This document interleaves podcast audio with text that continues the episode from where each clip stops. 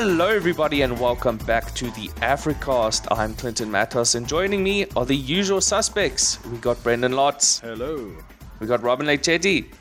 How's it?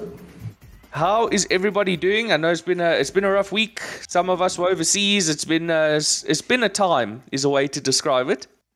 Yeah, I've got like a headache that I, I just can't seem to shake. Um, Yeah. I'm going to go to the doctor today because this is getting out of hand now. Yeah, there is. Uh, I think there's something going on. Yeah. Um, I was also sick uh, last week when I wasn't here for the other podcast. So, or two weeks ago at this point. And you, uh, Robin? Uh, yeah, just happy to be back in South Africa. Um, Dubai is hellishly hot. How Hit, hot uh, was it over there? 45 degrees What? Celsius. Yeah. On the Sunday, we went to, we were lucky enough to go to uh, the Museum of the Future. Wrote a story about that. Um, uh, so we took shuttles to from the hotel to the museum, and uh, that time outside was, uh, yeah, uh, it's Wait. intense to say the least. Isn't a Well, World Cup being all played there later this year or in that sort of geographic region? Yeah, I they're going to be air conditioning all the stadiums. That's the funniest thing I've ever seen. I what saw a picture. outside the stadiums?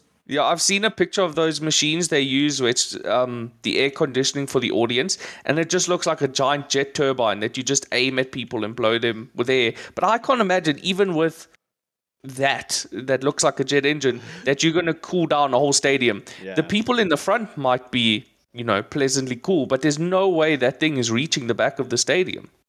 Yeah, I think the only way it works is uh, we have to keep in mind that the economies of scale between South Africa and Qatar are quite different. Yeah. They Yeah.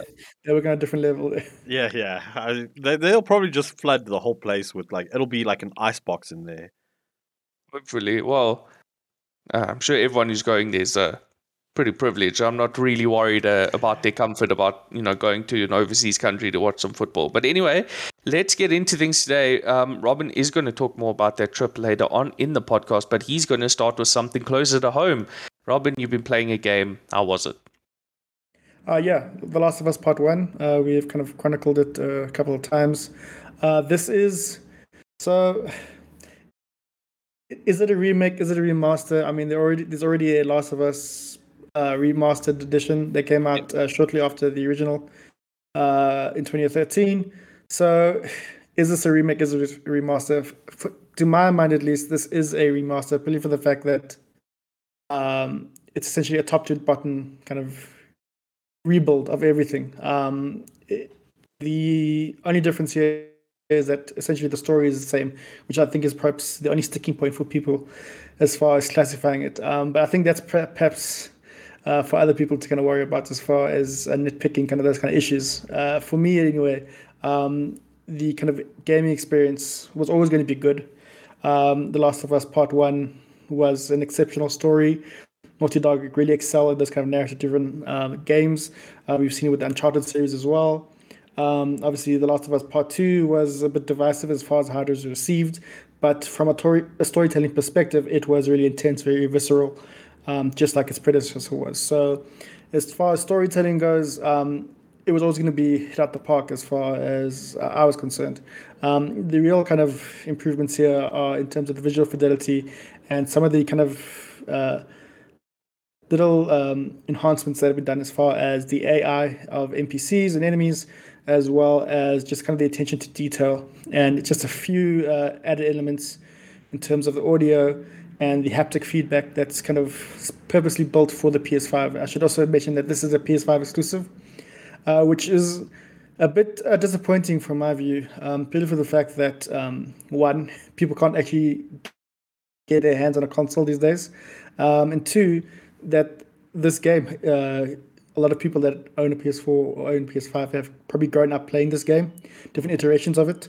So to kind of limit or restrict their ability to play the game because it's not on PS4 seems like a bit of a mismove, especially we consider that there aren't a lot of great uh, exclusive PlayStation games at the moment. I think the only one that we've really highlighted so far, uh, following those ones at the beginning of the year, is God of War Ragnarok. That's really the only thing we have, to have to look forward to. So I think probably Naughty Dog and PlayStation have missed a trick here. That said, in terms of visual improvements, it is quite staggering. Um, obviously, The Last of Us Part 2 really kind of pushed the boundary as far as the franchise is concerned with regards to the visuals.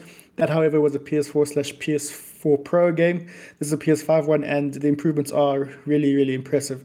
Um, they're pretty much on par, and in some instances, even better than what we saw with the Uncharted uh, uh, Thief's Legacy uh, as well. Yeah. So, yeah, as far as the visuals are concerned, um, all those kind of elements are really there to amp up the storytelling. So you're seeing a lot more detail in the face.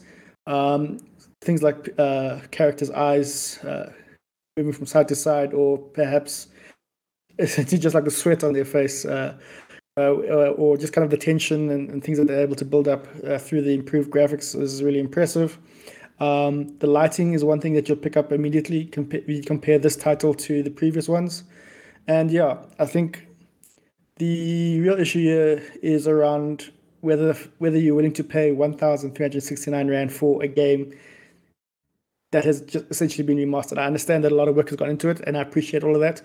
But given the current climate, is this something that you can perhaps wait off on? I think what? you can. Uh, you can wait for the price to potentially drop and then uh, buy it. Uh, that said, uh, I think that um, Horizon uh, Forbidden West is still at its uh, kind of exorbitant price as it was at launch. So the, the chances of prices dropping anytime soon are quite slim. I think the best opportunity to probably play this game will be on the PC version, which should be less expensive. And hopefully, um, the people at Naughty Dog or PlayStation kind of uh, come to their senses and roll out a PS4 version because I think that potentially can also be less expensive. So, um, this is a great IP, so to give it to as many people as possible, I think, considering all the great work that's been done to improve it in terms of visuals, uh, seems like a, a, move that should be made, should have been made at least. It should be uh, remembered that the Last of Us remastered. Remember, this is the remake, not the the the old remaster that um, Robin was talking about. That is included with PS Plus. So if you have a subscription, you can play it not for free because you're paying for the you're paying for the subscription. But if you you've never played this game, you can try it there. Um, it obviously won't look as good or play as good as this, but I mean free compared to 1300 rand that's a it's a big difference and also you can play that remaster on ps4 so uh, and the other thing uh, I, I, don't know if you mentioned it robert maybe i missed it um, the playstation 5 is also being increased in price um, in various countries so it's like if you can even find it now it's going to be more expensive and then you need to pay 1300 rand for a game or overseas whatever it costs so it's a massive investment for a game that I feel everybody has already played. Um, like, who is interested in this game in the year 2022 uh, and who hasn't played it already? I think the only people buying this game are people who've already played it and who already love it and they think, okay, I'm going to have another replay. It is coming to PC. Yeah, I think year, right. Yeah, yeah, yeah. Robin, That's Robin right, yeah. did mention that. He said it might be, um, it might be cheaper over there, but we don't know yet. Um, Sony's pricing for their PC ports has been very weird.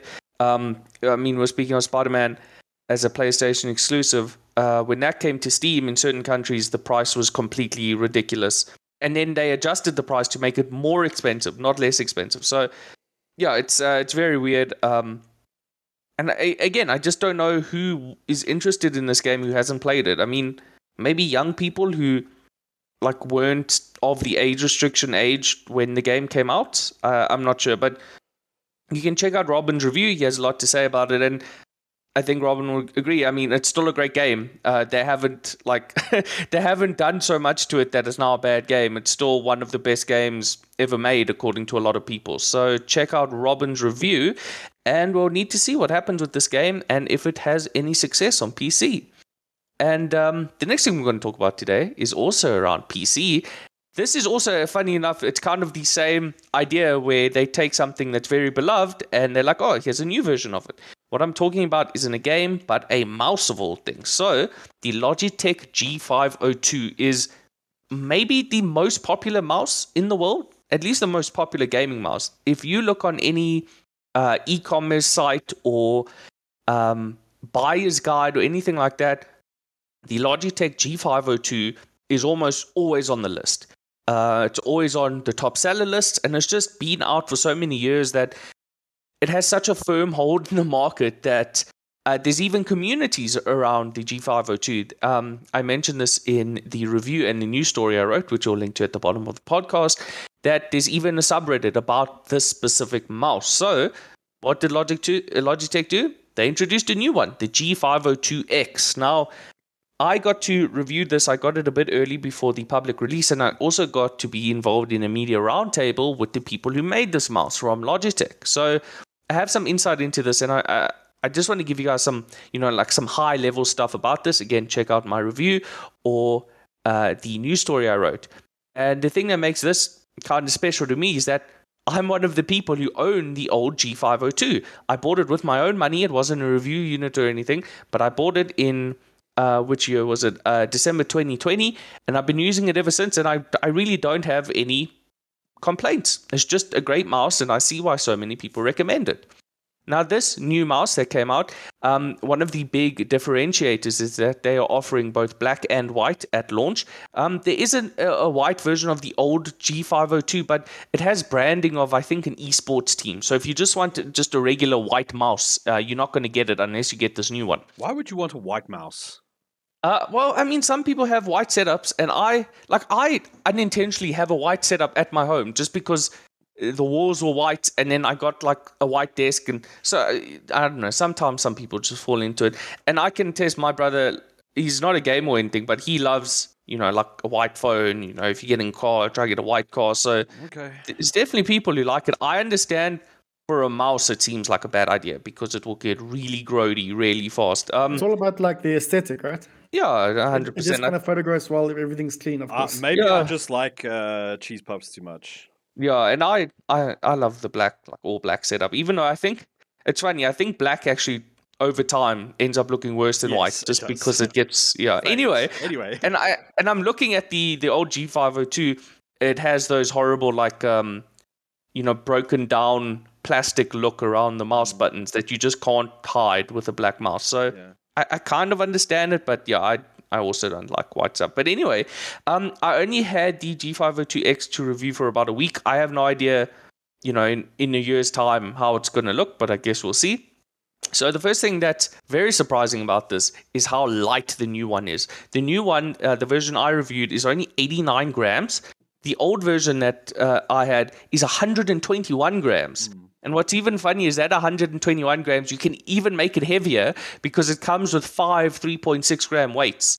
And it's just funny to show how old the G502 is that the uh, you know what's popular in the mouse space is now so much more towards light mice than heavy mice or um, weight adjustable mice. I don't think I've seen a new mouse with adjustable weights for a long time. Mm. I think you just get it out of the box. It's very light, and that's it. The um, the battery version of the G502X, which I didn't review, I think that one with the battery is actually still lighter than the old version without a battery, which is um, really interesting. Uh, so I, I'm actually a fan of it being lighter. I really do like it. The thing uh, that I really don't like is that on both sides of this new mouse, there is rubber trim. And this is another thing where you have to think about the product that you're making. A mouse, in my opinion, should not have rubber on it. Um, rubber almost always breaks down and looks horrible in a few years. Maybe Logitech has created some super rubber that will not break down, but I'm really worried about how this is going to fare in a few years. And again, I only had it for about a week before I wrote my review. So during that time, the rubber still looks absolutely pristine, but I mean, you would hope so. And I just want to mention one other thing it has a removable DPI switch. Now, it's not really removable. You can take off the button and put like an end cap that allows you not to push the button, and then um, you can also take that off and it attaches with magnets. Now, the reason they did that, Logitech told me in the media roundtable, is that users of the old mouse were saying that in the middle of a game when things are getting really hectic, they were hitting that DPI or profile switch button unintentionally. So this yeah, is one of right those. The, sorry, it's right below the mouse wheel, right? Oh yeah, it's yeah. right there on um, by your thumb, and another point against both versions of this mouse is that uh, it's right hand only. It's like if you're left handed, sorry, they, they just don't cover you. Mm. So I completely understand this. And I actually do like, I'm using the old one right now just for comparison. And that button being there is in the way. I, I think I've only hit it like once, maybe Mm. in a game that got really hectic, but I completely understand this change. And once you're in a game, or once you're doing office work, or once you're doing anything, the G502X, it really impresses. I mean, it's a fantastic mouse, and they've just made it better. And the the one thing I do want to mention is that they've got new switches. The switches are so clicky. I think I've mentioned it before with keyboards, with anything um, that has a switch. I like a tactile clicky switch, and these are nice and tactile and clicky. So uh, check out my full review of every um, of everything. Something I do want to mention is that the old version of the mouse is still staying on the market, at least in the um, immediate future. So if you're looking for a new mouse, Logitech now has two that are not similar, but one's supposed to be the successor to the other, but the other still does a few things better, in my opinion. So check out my review that has a buyer's guide and everything like that right at the end. And it's just weird because both of these mice are around the same price, which is nice because they didn't increase it. So I have a very important question. yes, Brendan. Does the G502X still allow you to side scroll with the mouse wheel? Yes, Okay. it has a. It does. You you mean the uh, the tilt? yeah, yeah. So you tilt Yeah, it- and right on It still has the wheel. tilt and it still has the freewheel function. So if you press a button, it Oh. doesn't become clicky anymore. But they now put a rubber coating on the wheel instead of it being pure metal like the old one. Oh, Okay. Yeah. So maybe some people like that because it like gives you more grip. Uh, I, again, I'm not a fan of rubber on a mouse, so I prefer the old one. But yes, you can still side scroll, Brendan.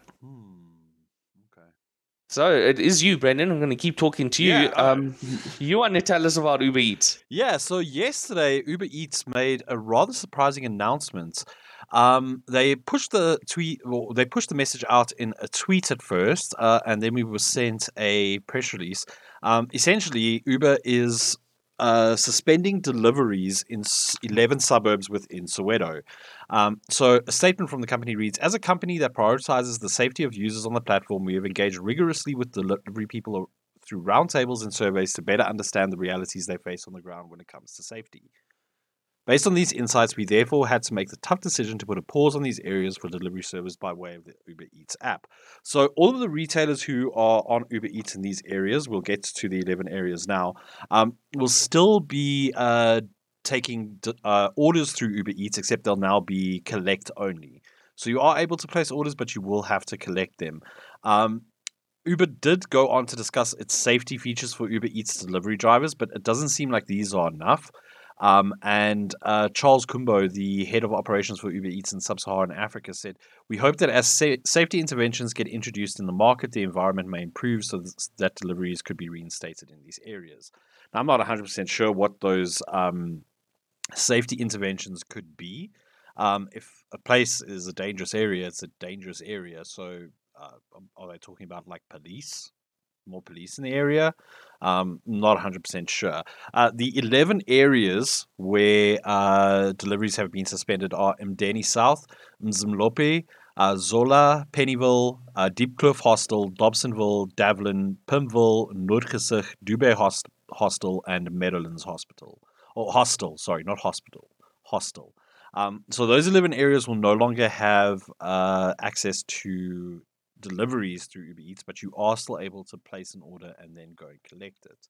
Um, as uh, Kumbo said, we it kind of hinges on whether new safety interventions get introduced into the market uh, to see whether these uh, deliveries will be reinstated, or obviously the area becomes safer so that delivery people aren't uh, risking their lives while making deliveries. Um, yeah, it's it's a bit of sad news for customers in the area, but good news for drivers who don't have to uh, put themselves at risk. Obviously, that the other side of this is that uh, those delivery drivers will now have to go further afield to go and uh, find work and complete deliveries and that sort of thing. Um, so yeah, uh, kind of understand where Uber is coming from. Um, this goes into effect, from fifth of September, so that's Monday uh, you have until Monday to place orders for delivery through Uber Eats through those 11 uh, areas that we mentioned. So this Um, is just Uber Eats deliveries. Yeah. Uh, did they say anything about Uber itself, the ride sharing? They did not. Um, Okay. But that's also like I've spoken to a lot of drivers who they kind of use their discretion. They'll see where the the the rider is, and then they will decide whether they should go. To, Yeah.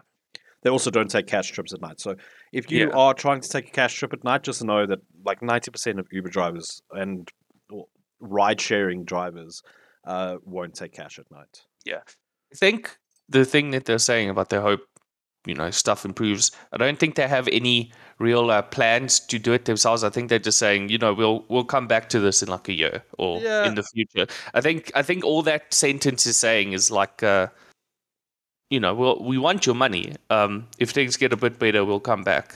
Like I'd really like to know what their their safety interventions are. Like I mean, I understand that there's only so much Uber can do, right? Um, however, also at the bottom of every Uber press release, there's a oh, please don't refer to them as driver partners because that implies that they're employees and that would give them certain rights that we don't want to give them. Um, they don't actually say that. I'm paraphrasing and adding my own spin on it. Uh, but they do ask that you don't refer to drivers as partners or employees, um, lest they be associated with the company. You know, the people who keep the app running, how dare they be associated with the company? But anyway, um, yeah. So 5th September, the 11 areas, we'll have a link to the story below. And uh, yeah, Yeah, it's unfortunate, but uh, it seems to be a, a reality for the company and for South Africa. Uh, but we're going to get into not more lighthearted, but uh, certainly not as worrisome. Now, Robin, you're going to tell us about where you've been for the past uh, week or so, and we're going to talk about some interesting foldables in the market around them. You want to you want to introduce us to it, Robin? Yeah, well, I was in Dubai for an HV event, um, but in Berlin it was uh, IFA uh, 2022, and that event, um, I guess, slowly moved out of the kind of hybrid, uh, partially virtual elements uh, that we have been seeing with tech events over the past two years, and it was, I guess, more in person. Um, the kind of big trend we have seen uh, out of the event, however, is foldables. So in the lead up to uh, IFA, Asus uh, mentioned that they will be releasing a new device called the ZenBook 17 Fold OLED. And true to its word, it did so. Um, so earlier this week, um, they actually had a short little showcase of the device. Excuse me. And they kind of showed off all its different features. They also were able to share local availability and pricing. I say availability, um, they're kind of giving it a window of Q4 2022. Um, but they have given it a price of a recommended retail price of 69,999 Rand. so, Yes, sorry, sorry. Yeah, care, careful there, careful. Yeah, and that's that's the base model. I assume that is priced from. yeah, it, it, it can, it can definitely go up. It can definitely go up from there. Um, so uh, we we kind of mentioned the price here. Um, this is also similar to a device that uh, Lenovo announced and failed to launch uh, two years ago. That was the ThinkPad X1 Fold, and that device was available for pre-order in South Africa. uh, I think in 2020, uh, December of 2020. That was also 69,999 rand. But they have, I guess, following Asus, re- re- uh, revealed a second generation of ThinkPad X1 Fold. This one has been uh, kind of reworked uh, top to bottom, a larger display, better hinge, uh, kind of more features as far as its processing power uh, and connectivity capabilities, as well as being able to be posed in a few different modes. Um, unfortunately, we don't have any price for that yet. Um, it is being earmarked for South Africa, so we did chat to Lenovo's uh, local representatives, and they did say it is coming to South Africa, but they could not confirm price at this time. Um, so, as far as those kind of devices are concerned, um, they're both similarly sized. Um, the Lenovo version is 16 inches. The uh, Asus one, uh, as you can kind of by the name, is 17 inches. Uh, they both uh, can either be folded up uh, to kind of be used I guess, a traditional notebook set setup. Also be folded up to be used as a tablet or reader, and also be expanded or fully unfolded to create, I guess, a larger monitor or display. Um, those are kind of the, the main modes that they're all touting. They also come with uh, uh, Bluetooth keyboards that you can use to to type if you don't want to use the, the screen to do so. So that's kind of on the on, on the notebook side of things. We also saw LG and a few other firms uh, unveil new monitors, specifically gaming monitors that have a folding element to it. So the LG one is called the LG Flex, and you might remember the Flex um, from a, a model of, of, of smartphone that LG released a few years ago. Yes. Yeah, that was a really weird phone. Um, So the the LG OLED Flex, um, it is a 42 inch bendable screen, um, and you can. There, I guess uh, there are a few different points of articulation, but you can essentially there are two presets that will bend the sides of the screen to either uh, to, to create a, a 32 inch or 27 inch uh, display. Uh, but you can also kind of do it more incrementally. Uh, I believe it is in increments of five millimeters, and there are, I guess, 20 different levels of articulation to that. Um, unfortunately, uh, like a lot of devices that were kind of previewed or unveiled at IFA, we don't know when this, when or indeed if this is actually coming to South Africa. But it has been revealed um, that it will be available in the UK in November. So hopefully, um, there are plans to bring this to South Africa down the line because um, it looks like this is going to be a big trend moving forward. That uh, you have essentially uh, foldable gaming monitors um, that are trying to, I guess, give you the best of both. So depending on what title you're playing or what type, what um, what I guess genre of game you're playing, um, you can either have a, a, a standard, full-on uh, flat display, or you can have one that has more curvature to it on the sides to create a, a quote-unquote more immersive um, uh, gaming experience. So I thought that is perhaps a good jumping off point for us just to kind of speak about these new foldables, these new really expensive foldables, and whether or not this is just more of a fad or whether we are starting to see foldables kind of infiltrate or filter into more of uh, more categories. Uh, can I start here? with you guys? Go ahead, Brendan. So uh, I think that at seventy thousand rand for uh, a notebook that folds, this is fad. Uh, I'm I'm just gonna say it. Um, the price of folding tech is just ludicrous. The point of it is, oh, you can have a bigger screen that now has a crease in the middle of it that is weaker. Um, like is actually no different to an, any other sort of smartphone, except for the fact that it folds. Um, I, I think this is all just a fad. Like this LG OLED Flex sounds cool, but I mean, to me, from with the idea that it's going from flat to curved means that there are moving parts within this monitor, which just gives it more room to fail, more room to uh, to bug out and maybe not work or break the screen entirely. Um, they they didn't mention price. I don't see here on the press release. Um, but I can just imagine this is going to be a ridiculous amount of money. And what are you giving up for it? Is it a 4K display? Like, is it? I see it's OLED. Um, At least. I mean, yeah. For, okay, so it's 4K 120 hertz. So you're not giving up anything in terms of the specs, which is fine. But I mean, it's just like, why would I spend more for this cool little feature? I mean, for me, it's like I would show this to my friends who came around for a braai and be like, hey guys, look at my cool monitor. It folds. And they'd be like, oh, that's cool. And then we carry on with our lives. I You know what? Something I just thought of. Yeah. Something I just thought of. I am going to agree with you, and I'll get to my point in a bit um, about why I also think this is kind of dumb. But I was just thinking a, a big problem with um, foldable mobile devices that you can't have a glass, you know, top layer to kind of protect everything. It always has to be plastic, which scratches really easily. I was just thinking for these, uh, for a screen like a um, a display, uh, the the front being plastic isn't as detrimental. But then thinking about a plastic um, screen on a laptop or a, a big tablet sounds also like it's going to get scratched. Sorry, I just did want to mention that. Um, that's like one tiny benefit of this. Yeah, but I mean, it's just I just don't see the points. Like in while we uh, while we were preparing for this podcast, I just went and looked. Like, what is the benefit of having a folding screen? And the main benefit is, oh, you have access to a bigger screen so that you can see more things.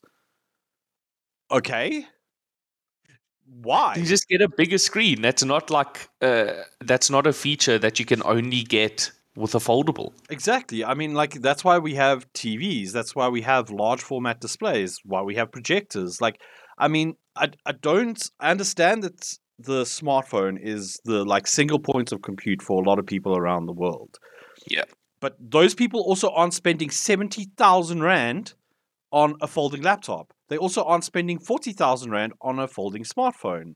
So, like, who is this for? It's for the people at the bleeding edge who already have 80 inch 8K displays in their home. who Yeah. are probably sitting on their on their iPhone and then just airplaying stuff to their TV as it is. Like, oh, I have a folding phone. I can just push it or Chromecast it to my to my TV and watch it there instead. Like the idea I think in my entire life of watching smartphones, I have seen one person sitting on their phone working on their smartphone. Like in my entire in the let's call it since 2010 till now, I have seen one person sitting doing work on their smartphone. Yeah, that's another thing I was uh, really. Uh, I do want to get your opinion, Robin, but I do just want to gang up here as well. The the fact that you need to type on the screen.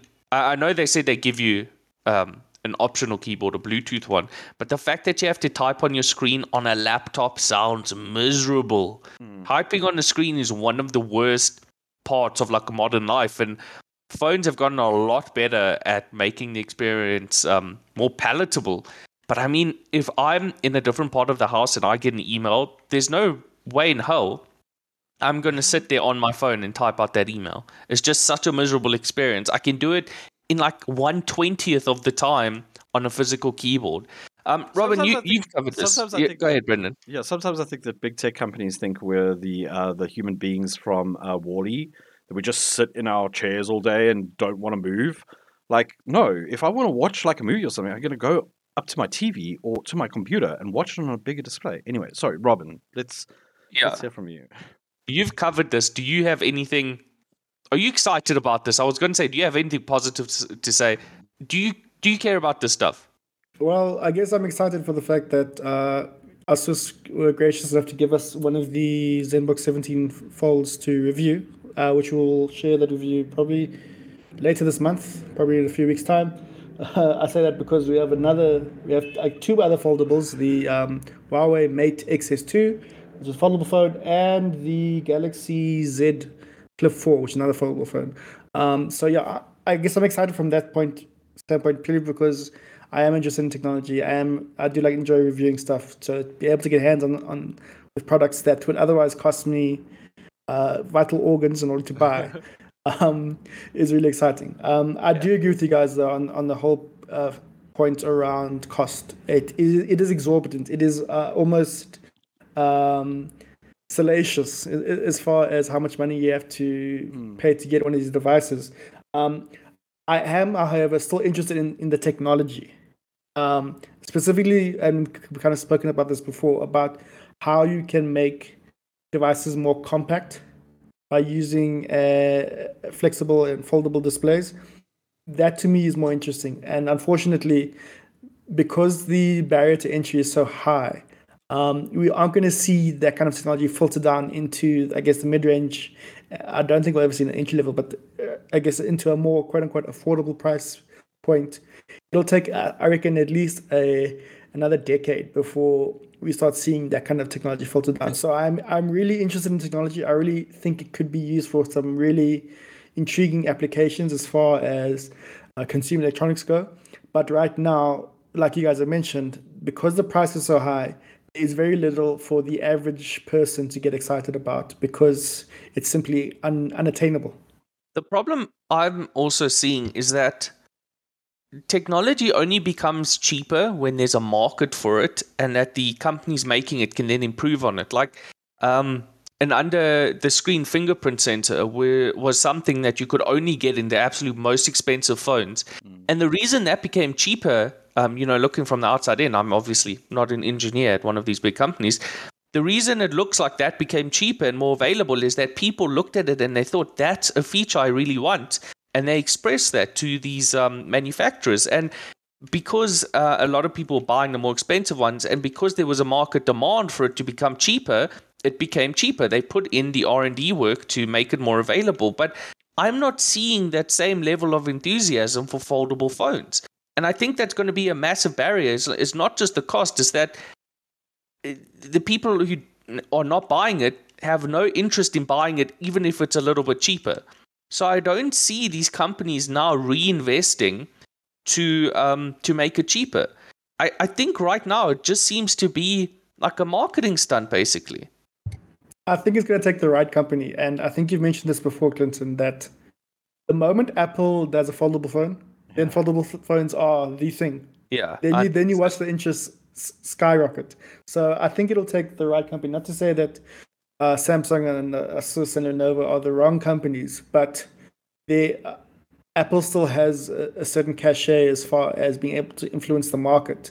Samsung does to a lesser d- to a lesser degree, but if we're talking about foldables getting larger and kind of uh, that that technology being used in larger form factor devices, it'll take someone like an Apple to make it more appealing to, I guess, the the more general public. Yeah, hundred percent. And I think also Apple phones are already so expensive that if they say, "Hey, we're making a foldable phone," it probably won't have such a huge gulf between a normal Apple phone and you know this uh, imaginary foldable one. Although it is Apple, they could say the phone costs a hundred thousand rand and they'll probably still sell it. So what do I know? That, that would be very brave of them. Very It would be very brave of them to, yeah. Oh man, so many things I can say about So- Apple, but So Go ahead, I do Brendan. want to just mention is that I do think that uh, folding or flexible displays have uses in some places. So, like uh, in automobiles, they might be useful. Um, in like uh, professional situations, so like military or like shipping or something like that. Something where something where like a delicate glass screen um, that can't bend or move around could be isn't really suited, right? So, like if, Yeah. for instance, you're in uh, you you're trying to make a, a center console for a car, um, and you don't want to necessarily have a flat screen, you could use a screen that bends, uh, because you have the technology to bend a screen now, right? So I think that there Yeah. are applications where folding screens do make sense, but I don't think that it's in a consumer sort of product, or at least not yet.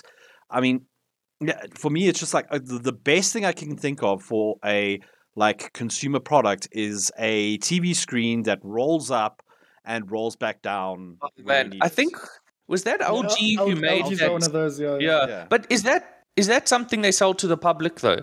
Because when Only they in Korea, I remember. yeah they like, they revealed it at a show, and then it like fell off the face of the earth, and then it was like a weird special order system. I, that thing is probably just so expensive to manufacture that they don't even want to sell it for the you know for pub, uh, publicity. But that would be cool. I mean, uh, but again, like a TV, is something you're gonna have at home. You can set up one of those like motorized gantries to make a, a TV rise and lower out of Yeah. a I'm saying like little if you thing. wanted to have like a pure like minimalist look in your home, you could Yeah. have like a screen that rolls up into the ceiling and then r- comes out of a slit, like yeah. and just like comes you know like I'm just imagining imagining like the the absolute most ridiculous minimalist person. Like it might Are make you, sense. in are you context. creating your villain layout? Yeah. I, I am. I'm create. I'm creating my uh, my evil lair. Brendan is looking for um, abandoned volcanoes to Yeah. move into, uh, if you know any. Um, but then again, isn't what you're describing just a projector screen? I mean, yeah, that's exactly what I'm describing. But also, like, so I I am of the opinion that all projectors suck. Like, even if it's 4K, even if it's an 8K with HDR, the problem is you are fighting against the sun during the day. And Yeah, you 100%. you cannot outshine the sun. I'm sorry, you just cannot. The other problem is that people are projecting onto white walls and thinking, oh, that's going to be fine without doing any color balancing. So you go and watch the rugby at somebody's house and they're projecting, and it's like, what? What do you? This is a yellow wall, and you've Brendan done no has said- correction. It's an. It's just annoying. All right, it's really just annoying, and like we can't even get projector technology right yet. Maybe we should focus on that instead of like folding screens. Yeah, something I just thought of is like um, uh, air travel and space travel. Um, those would be cool applications because in both of those environments, space is at an absolute premium. So I could also see in those two places having um, what's it called, having fold, uh, folding screens or bending screens or whatever. Yeah. That would really help um, with keeping space down and stuff like that. Um, yeah, on like the International Space Station. Um, so something I do just want to get back now uh, to is phones because I think we can all agree that in all the applications in the consumer world, the phone is probably the best application because it gives you the big screen without the bulk in your pocket. And again, your pocket is another place, or your purse or your bag is another place where space is at an absolute premium. And I want to lead on you guys because I still haven't tried a, a folding phone yet. Um, just hasn't happened. I'm not really the phone reviewer on the team here. Um, Robin mostly is, and then Brendan also reviews some from time to time. I just don't review phones, so I haven't used a folding phone yet. Do either of you think it's something I should really get on? Maybe not to buy, but to try. Um, I think it depends on the device itself. So I've been fortunate enough to review most of the Galaxy Z Folds. Which uh, I guess are the larger form factor of the two foldables that uh, Samsung do. Um, but now I've been able to try out the Z Flip, which is the one that gets more compact. I've also been able to try out the Huawei P50 Pocket, which has a very similar clamshell design as far as getting more compact goes. Um, I think that form factor makes a lot more sense than essentially the folds do because no matter how much engineering go, kind of goes into it, it still very much looks like two phones that have been slapped together and have a hinge in the middle. I still find the I find the flip to be a far more appealing device, not just from a price point. It's still very expensive. It's mm. hellishly expensive. But from a price point and I guess just from a form factor and design perspective, it makes a lot more sense. Uh, also, I don't know what Brendan kind of thinks. Yeah, so I think that the flip is probably the best way to to implement a folding display because it's actually doing what everybody says they want with a folding phone, which is it, it gives you a bigger screen in a smaller footprint. So like while the uh the fold right is gives you a much bigger display it's still the same length in your pocket right it's still taking yeah. up your whole pocket like a normal smartphone would whereas the flip uh, folds into like a really small square that you will forget that you have. Um, so I think that the flip is probably the best way to implement a folding screen. That having been said, like the the crease in the middle is incredibly distracting. I, so I've used the uh, the original fold and then the the the original flip. Um, and both of those had the the crease in the middle problem, which no matter what you're looking at, it you'll always notice it. The moment you stop thinking about it, you realize it's there. Um, and it's it's such a like it's such a an esoteric thing to try and describe to you because well, like I can I can explain it right now. If you've ever put on a screen protector and there's been a little hair or a speck of dust underneath the screen, yeah. you are always going to see that. No yeah. matter how much you try and ignore it, your brain will always say, hey, there's something wrong here. So imagine that speck of dust is like one of quarter of your screen. yeah, it's a part of the phone. The other thing that I, I've seen a lot of people complain about, and I know that Samsung said that they were going to make this better, but app apps are not primed for folding phones right now and which is weird because i mean we've been doing this since like what 2019 2020 like the idea that apps aren't ready for this or or don't adapt to folding displays i think is a a sign that developers aren't aren't worried about this market um, and as such aren't developing their apps around it and two that um, the user experience is just really bad on these phones. I don't know what it's like nowadays because I haven't used one of these folding phones. Maybe you can talk about it, Robin. Like, what's the user experience of these phones like nowadays in terms of app? App. Yeah, it's pretty. It's pretty poor. I think. Um, for whatever reason, I don't know if it's developers or people that are working on the UI at these companies. Um, they are still very much in the kind of viewing these devices as phones. Mm. Uh, and, and that sounds weird because you are talking about phones, but I really think that need to think of these devices like tablets. Yeah.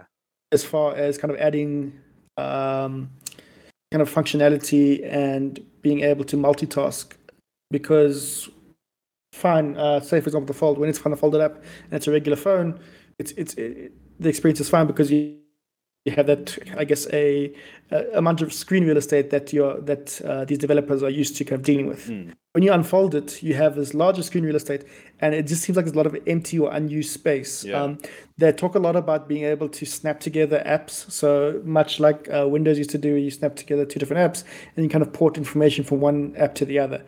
That to me is not multitasking. Um, if we're talking about like true multitasking, that's not it for me. Um, being able to snap together four apps, for example, or being able to kind of have seen like picture in picture, or j- just some of the more innovative stuff we saw when uh, Galaxy first started doing the Note stuff. Yeah, that would seem more interesting to me. For, for now, I think they're kind of, I don't know if they're restricted or they perhaps are are still thinking about these devices as being purely phones, especially the ones that get larger as opposed to getting more compact. Something else I want to mention is VR. So I truly think that VR is more of the future of displays than folding screens are. I really do think that eventually we'll have VR goggles like Google Glass, but actually good. I think we'll be able to have screens that are the size of like normal seeing eyeglasses or sunglasses.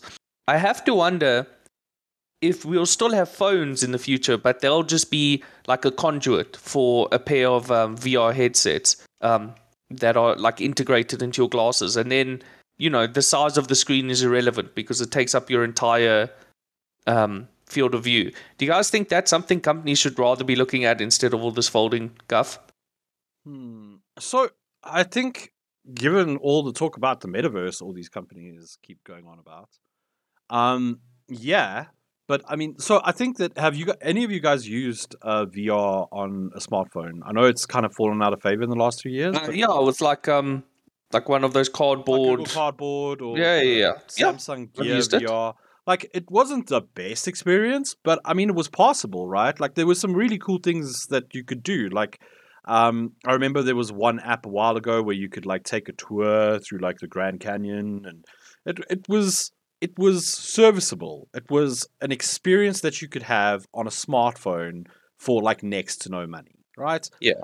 And I feel like if we carried on pushing that, maybe the metaverse might have actually might have some chance of actually becoming a reality. But I- I do think that yeah, maybe companies should be focusing more on putting more compute power into our, our pockets.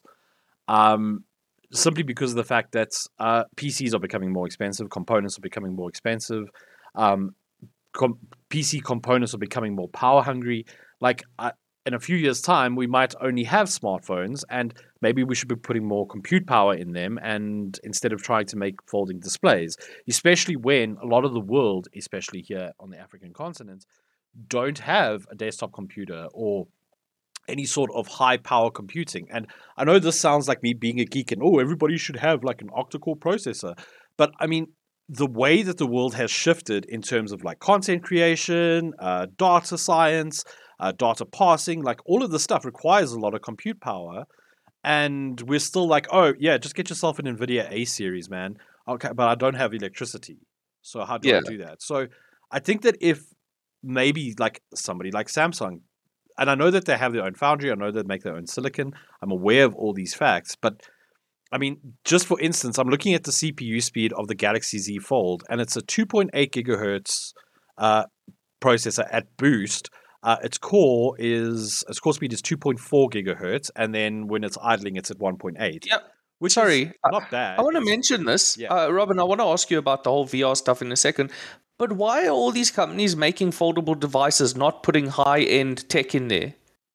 What What is their problem? Space. It's all about Yeah, space. all they about don't have enough space. But they they are also using last gen um, processors that take up the same space. Maybe again, maybe it's about um, you know the tech is mature, so we know how it's going to behave and everything. So, but it's I think it's ahead, lead Brendan. times as well, isn't it? yeah, Like it's, these it's the take a long time to develop. it's the NASA problem. So you create a a, a a a satellite. So James Webb satellite is running software right now that is no it's legacy software that is no longer the company that made it no longer exists.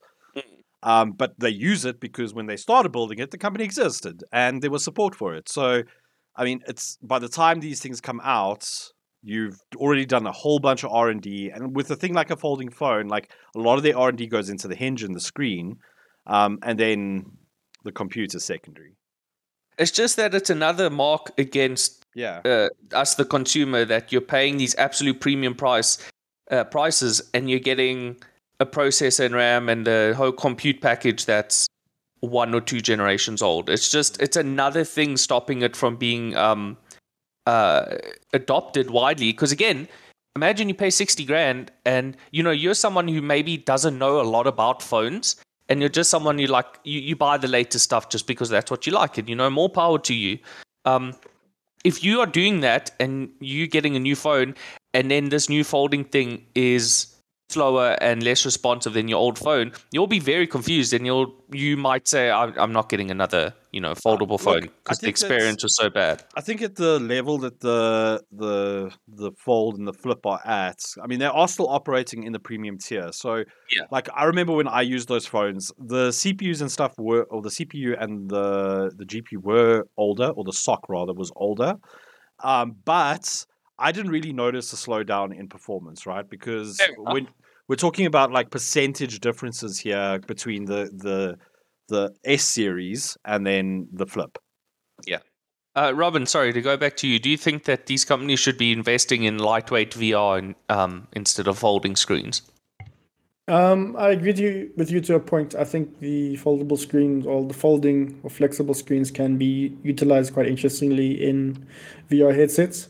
Uh, but I don't think we'll get to a Google Glass kind of stage, uh, purely for the fact that one, Google Glass um, is is deemed a, failure by most people, but but also I think uh, you are going to run into issues as far as those devices trying to replace your smartphones because um, you then run into the issue of lawmakers and regulators wondering about people's attention, where it's going to be focused all the whole time. So I, I do agree with you that uh, these flexible displays can potentially be used in more uh, or better VR headsets or more portable uh, VR headsets.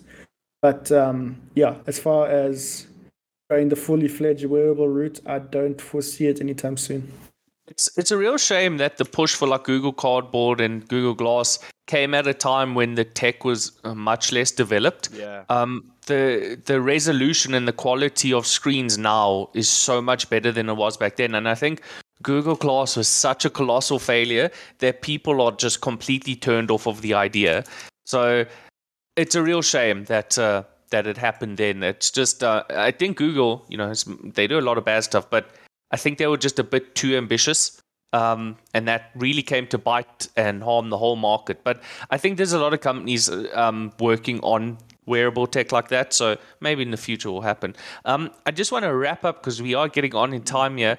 Um, I want to get some final thoughts. I'll actually start because I, I think I've I've uh, I've got the least amount to input here because again I, I haven't had these foldable devices in my hands. Um, I still think it's very exciting. You know, I'm not so uh, cold-hearted that uh, I can look past this like true innovation and say, oh, but the you know the the compute is not as good and it's very expensive and I don't have any interest.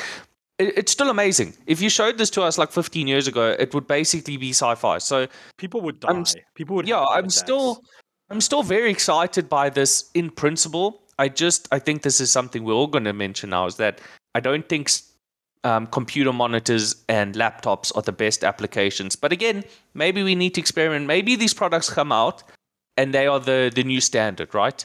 I mean, you know, we never know. Yeah, I mean, there was a time where if you told me, "Oh, your your phone is going to be a slate of glass and you'll tap on it," I would have laughed at you and said, "No, Yeah, no. exactly. touchscreens And are terrible." yeah, a lot of people said like the iPhone was going to be a failure, and then it, re- it like reinvented the world because it ushered in smartphones. So uh, I'm excited by the tech. I just don't think this is a the best route for it, and I just think that improving screen size and reducing weight makes more sense in a VR setup. Um, Robin, what are what are your closing thoughts about this whole debacle we've had here today?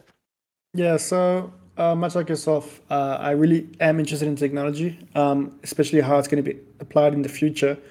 Um, I guess the only real problem right now is that we're going to have to deal with these really expensive devices that not a lot of people are going to be able to afford. So that brings up an issue or problem as regards whether the market's going to be big enough.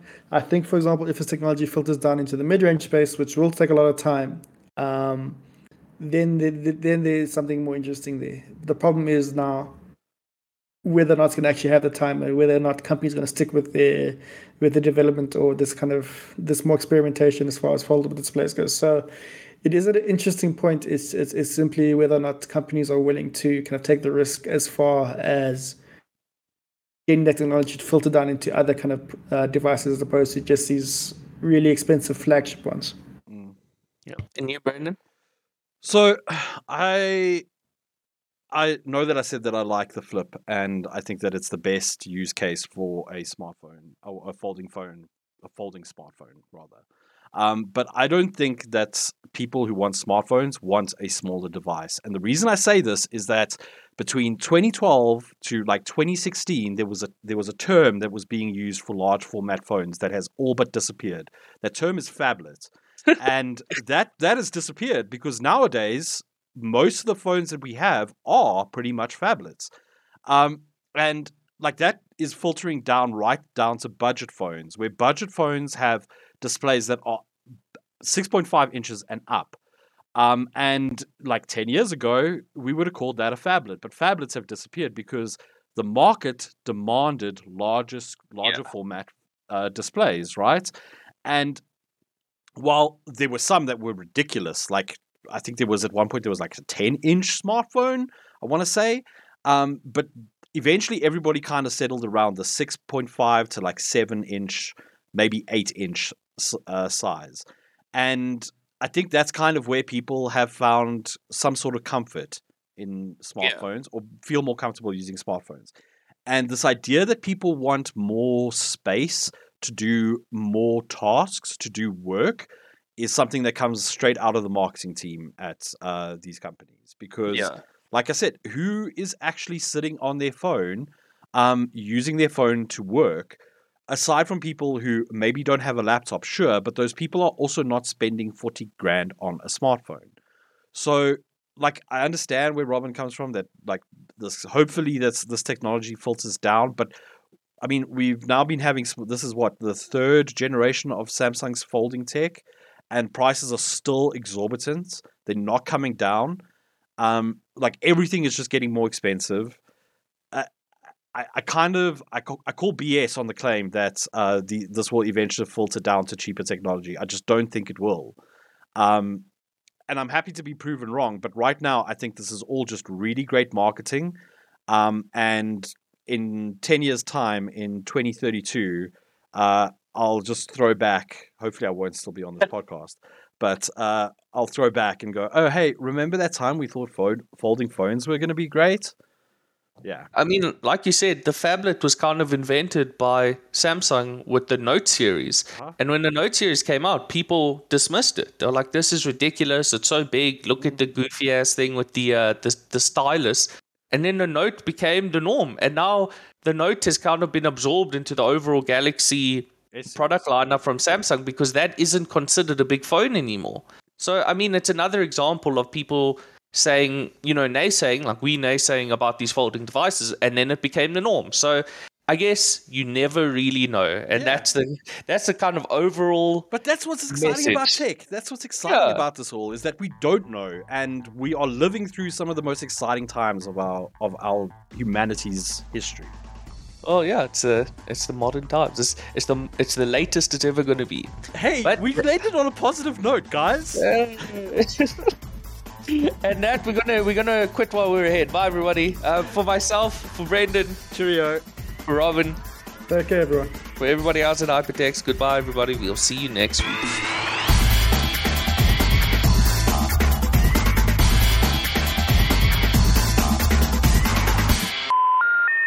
Sorry, the number you have dialed is not in service at this time.